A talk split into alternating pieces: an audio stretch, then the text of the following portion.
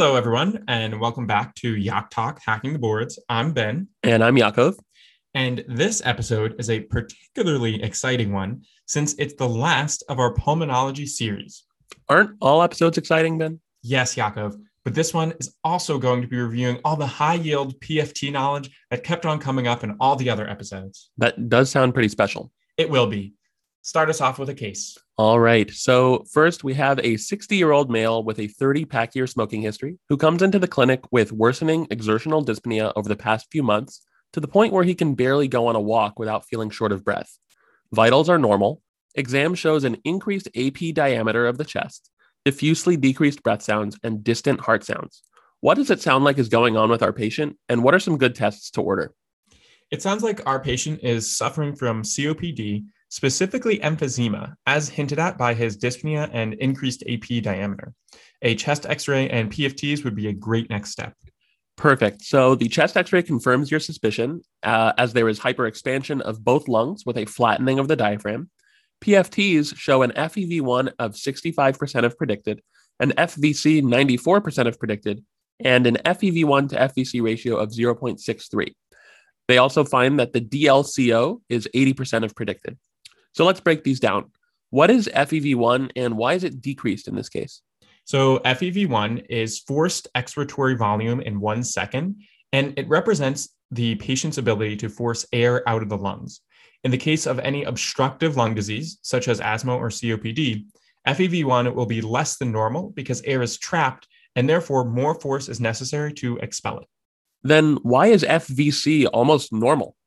FVC, as in forced vital capacity, is about normal and obstructive lung diseases because the lungs are overexpanded, meaning they have the same or possibly more volume to fill with air. That means with sustained effort over time, the total amount of air a COPD patient can breathe out should still be about normal.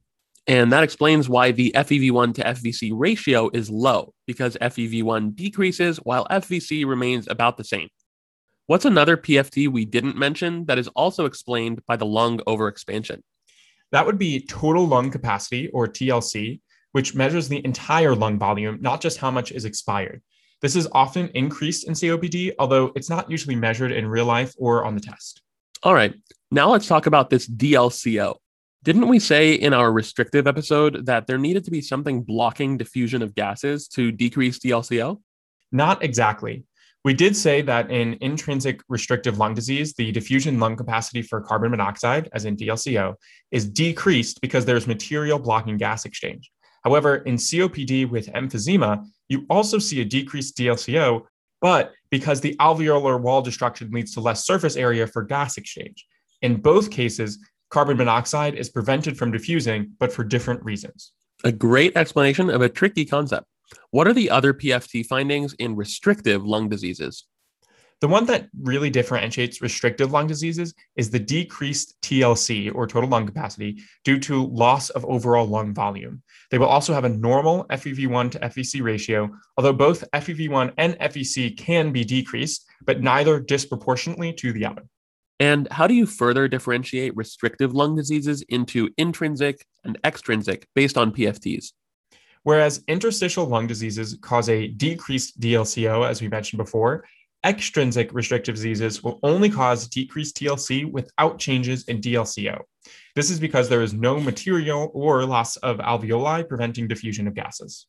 And finally, what are some other causes of decreased DLCO which don't fall into obstructive or restrictive lung diseases?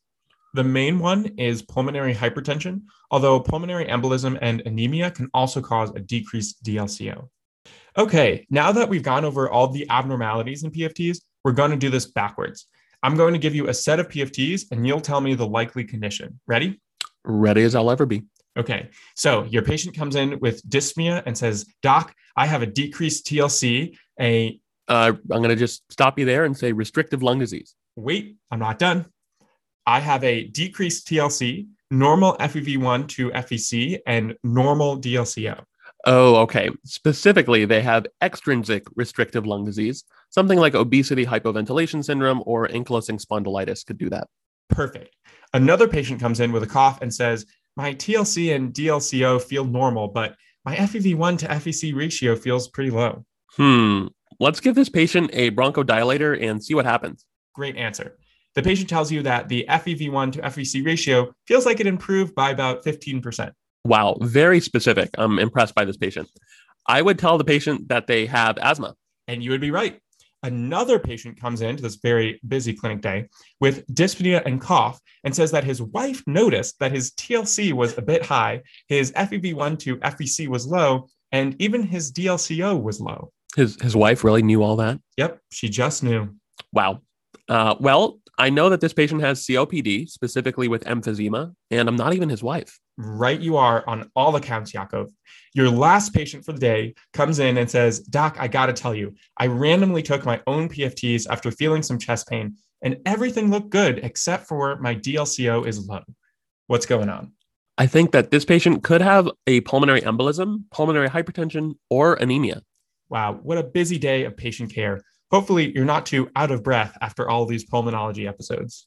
Thank God we can finally move past all these awful breathing jokes. They're, they're really starting to expire. See you next time for our first infectious disease episode.